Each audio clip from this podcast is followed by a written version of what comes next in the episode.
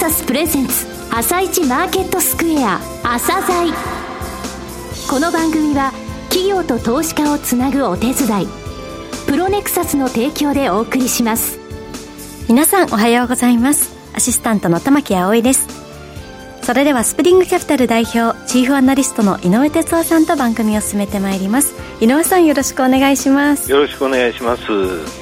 さあそれでは今日のゲストをご紹介しましょう今日ご紹介する企業は証券コード4486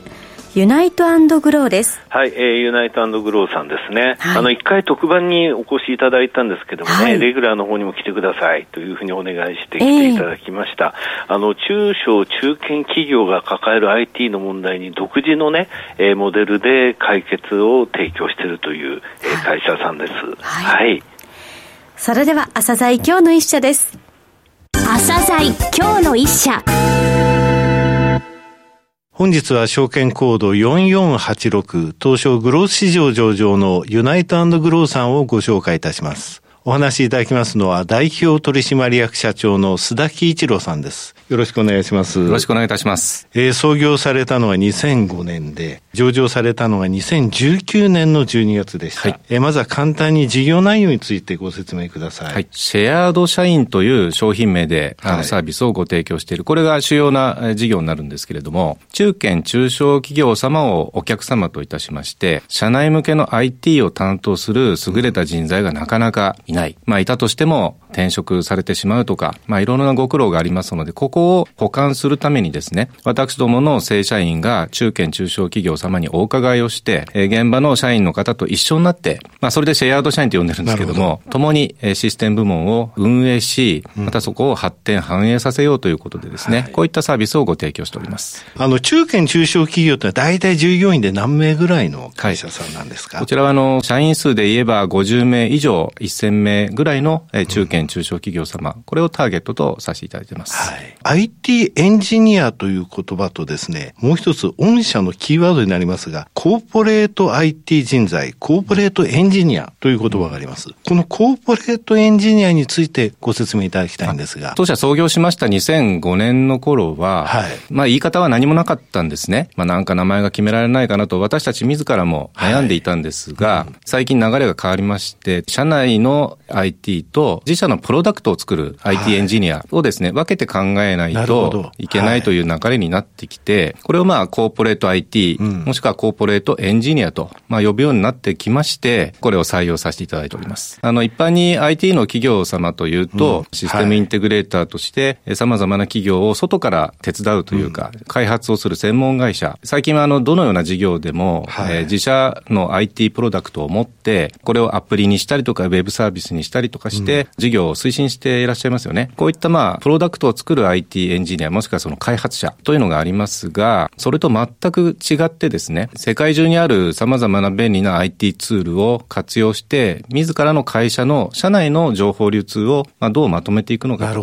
考えるのがまた一つの専門職として立ち上がってきた感じですね。なるほど。御社のですね、セグメントなんですけれども、コーポレート IT 総合支援、それからコーポレート IT 内製開発支援とございます。はい、えこの二つ合わせて旧インソーシング事業なんですが、この部分について教えていただきたいんですが。はい、まずあの、コーポレート IT 総合支援と、はい、まあ呼ぶ、えー、主たるまず事業部がございます。はい、こちらはですね、何でもやりますと。何でもやります。で、コンサルタントもおりますし、インフラのエンジニアもおりますし、アプリケーションをいろいろ取り扱う技術者もいてということで、お客様のありとあらゆる問題について総合的に対応していくゼネラリストの集まりになっております。はい、ゼネラリストとしてですね、キャリアがしっかりと積み上がってくるまでには、実は10年、20年という歳月が、ね、まあ必要で、はい特化型の事業をそれぞれグループとして、はい、あの作りましてですね、うん、そこでばっかりやっていくというふうにしますと、ある一定の専門知識が早期に身についてまいりますので、こういったことを今後ですね、複数展開していこうという、その一環で、今年度からは内製開発の支援ということを、えー、一つの事業にしております。そこの部分に特化したということですね。はい。はい、ですので、実は人材に関してはかなりお互いで行き来を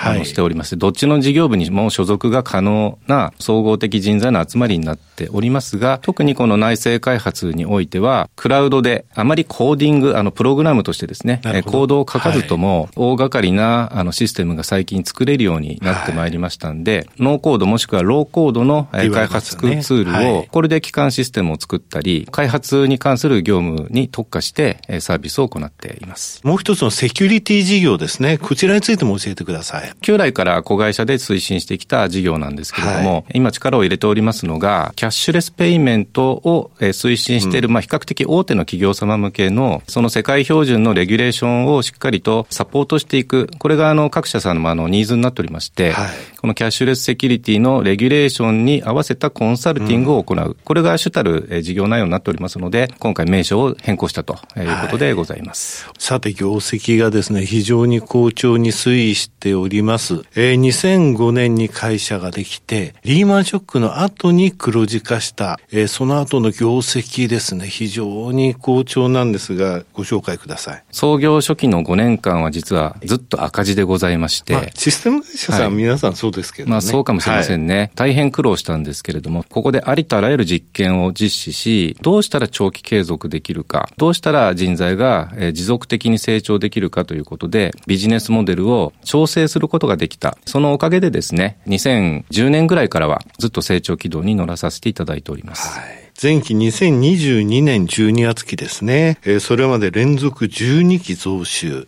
増益の方でいきますと6期ですけれども、2016年はオフィスを移転、増床されたということで、費用がかかったわけですけれども、はい、それ以外で言ったら本当に2010年以降、安定的に成長を遂げているということですね。はい前期ですね、2022年12月期の増収増益のパーセンテージですね、はい、教えていただけますか？前期につきましては、売上高が12.5%の増収、営業利益が12.0%の増益となっております。はい期の見通しについてはどうでしょう？売上高で見通しとしては、えー、26億7600万円で14.6%の売上成長。それから営業利益については3億8200万円を見込んでおりまして、こちらは17.9%の前期に対して成長を計画しております。旧インソーシング事業で15.7%の増収。増益率は22.7%。それから旧セキュリティ事業については0.8%の増収19.8%。1%の増益と、好調な状態を今年度についても維持する、そういう予想になっているということですね。はい、さて、株主還元についてもですね、お考えを教えていただきたいんですけれども。はい。あの、原則としましてですね、一定の成長投資、当社の場合は人材と、それから基幹システムの周辺が、まずは目の前の投資案件なんですけれども、うん、この余力をしっかり残しながら、株主の皆様にも、え積極的に還元をしていきたいと考えておりまして、2022年の12月期の配当は1株当たり16円、はい、配当成功が25.7%、今期の予想としましては、1株当たりの配当金で20円、これに伴った配当成功の見込みは28.3%と考えております。はい、さて、今後成長戦略とかですね、重点施策についてお聞きしたいんですが、まず市場環境、そして、えー、成長戦略を教えてください。まず肌感覚的なところで申し上げますと、はい、まだ無限にお客様があるなと、うん、まあいうふうに実際上感じております。はい、首都圏の成長企業様だけに特化しまして、ね、なおかつ当社の正社員のみでサービスを提供するということで、かなりあの抑制を持たせてサービス開発を行っているんですけれども、はい、新しい顧客の開拓に関しては、私どもから積極的に開拓をせずとも、はい、まあ、お客様側の、え口コミであるとか、新規が全て決まっているような状態で、少しお客様にお待ちいただいてしまっているというのが現状です。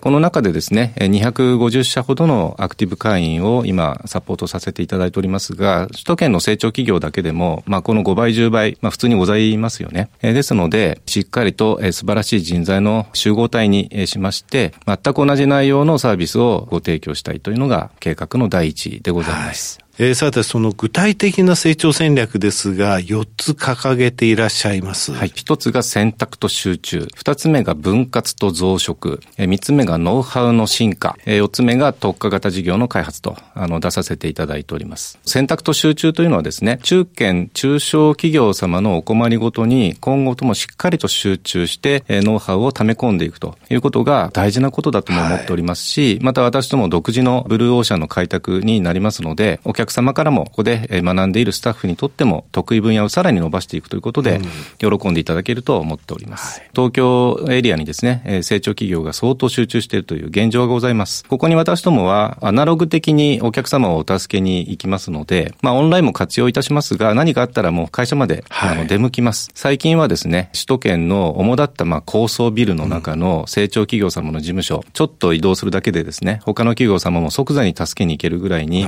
実は顧客密度が高まっておりまして、うん、これがまたあの、ドミナントをしっかりと構築し、はい、あの、収益をさらに上げていく流れを作っておりますので、当面は首都圏エリアにまずは集中するという戦略でもあります。すね、さて、この選択と集中と2番目のスローガン、ちょっと違うんですね。はい、分割と増殖。お客様のありとあらゆるお困りごとを対処していこうとしますと、スタッフは全部こう総合的な人材になってまいります。なるほど。そして、どこに出向いていって、どんな顧客を自分自身のクライアントにするかというのも、スタッフ自らが挙手制でですね、はい、選んでいく、自主自立型の人材の集まりになっておりまして、こういった人材がしっかりとコミュニケーションを取りながら、誰一人として取り残さないという活動ができる適切な人数っていうのはございまして、当社で言えば80人から100人ぐらいの規模感で組織を次々分割しまして、クライアントもまあ数年がかりなんですけども、しっかりとその分割の中に入れていくということを繰り返していきますと、質が下がらない。むしろ質が上がっていくという効果を見込んで、良きリーダーを育成し、80人、100人ぐらいの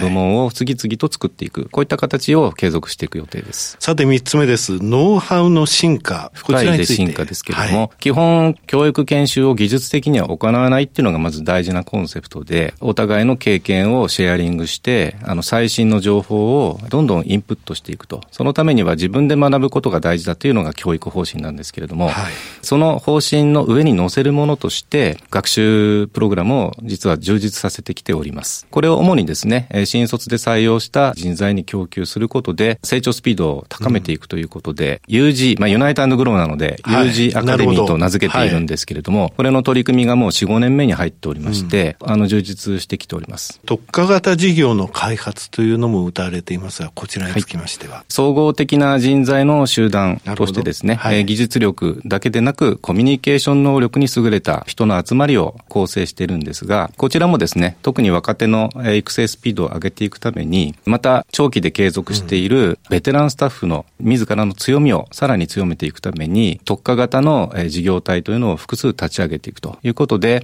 様々な取り組みをいくつかもテーマ設定してですね、立ち上げ中なんですけれども、これが形になってまいりましたら、事業部にしていくとか、最終的にセグメントに分けていくとかですね、そういった形で人材の育成スピードを上げていく予定でございます。売上高の中長期的成長イメージなんですが、こちらグループビジョン2033というのもございます。こちらのご紹介も含めて教えてください。はい、中堅中小企業様の社内向けの IT の充実のニーズは本当に強いものがございますし、仕事のデジタル化、業務の情報化によって事業内容自体を革新していくということが本当に言われております。これを推進していくためには、社内の IT 人材、これを充実させることだと考えておりまして、このニーズは非常に強い。しかし人材がいないというジレンマに陥っておりますので、うん、私どものまあ責任においてもしっかりと人を集めて育成していくことに集中特化したいと考えています。数字的には、まずは2033年までに1000人の体制を正社員雇用で作っていくという目標とですね、この中で人材育成を高めていくために特化型事業を複数立ち上げてリーダーをしっかりと育成していくと、このように考えております。最後になりましたが、リスナーに向けて一言お願いします。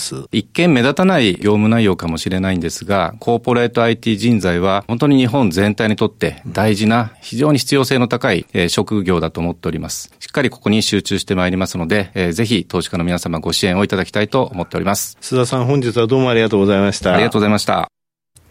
今日の一社、ユナイトグローをご紹介しました。さらに井上さんにお話しいただきます。はい、えー、中小中堅企業がターゲットなんですけれどもね、はい、あの、コーポレート IT 人材、コーポレートエンジニアなんですが、これはね、あの、単なるあの、システム作りに技術者が派遣されるということじゃなくて、うん、企業とか組織の価値向上全体をプロデュースしますというのでね、はい、必要とされるスキルがすごい、あの、広範囲にわたるんですよ。うん、技術知識、もちろん IT 知識もそうですし、ビジネスそのものの理解とか、問題解決力、こういったところってね、大手のコンサルが大企業に入ってっていうのはあるんですけども、中堅中小ってそういうわけいかないですから、またその専門の人をあのずっと何人も雇用するってわけいかないんで、はい、請負とか派遣じゃなくて、準委任契約っていう形で、時間単位で、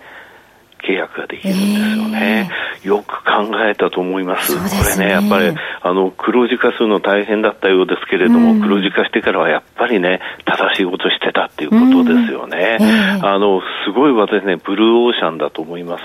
あの、今もう、あの、ちょっとお断りしてるというか、お待ちいただいているような状況でね、えー、やっぱり人材を、えー、前期末の200人、えー、225名から、えー、2033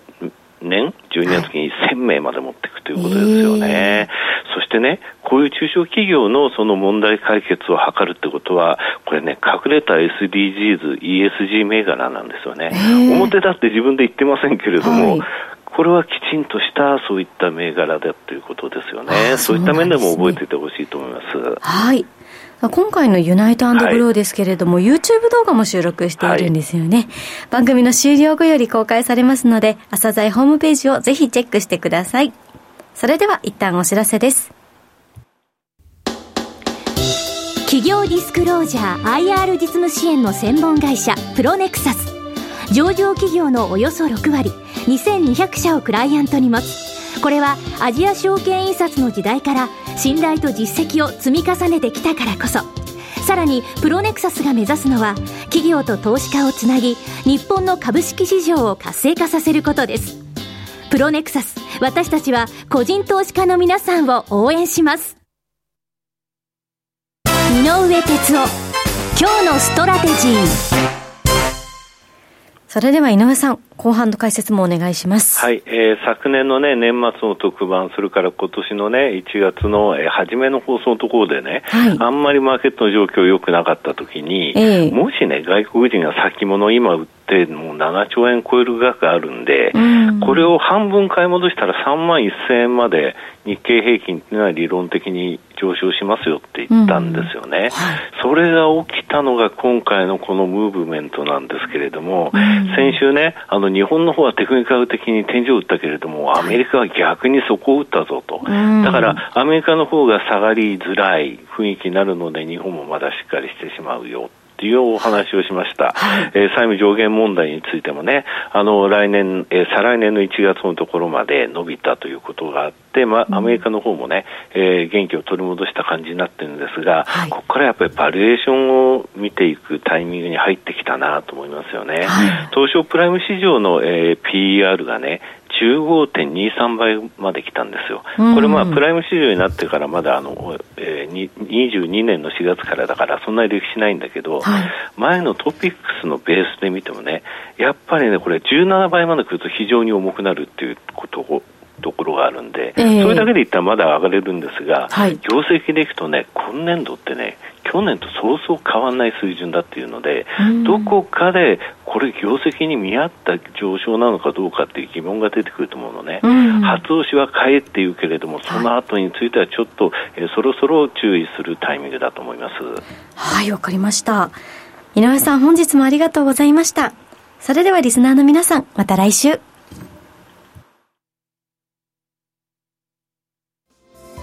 朝鮮この番組は企業と投資家をつなぐお手伝いプロネクサスの提供でお送りしました。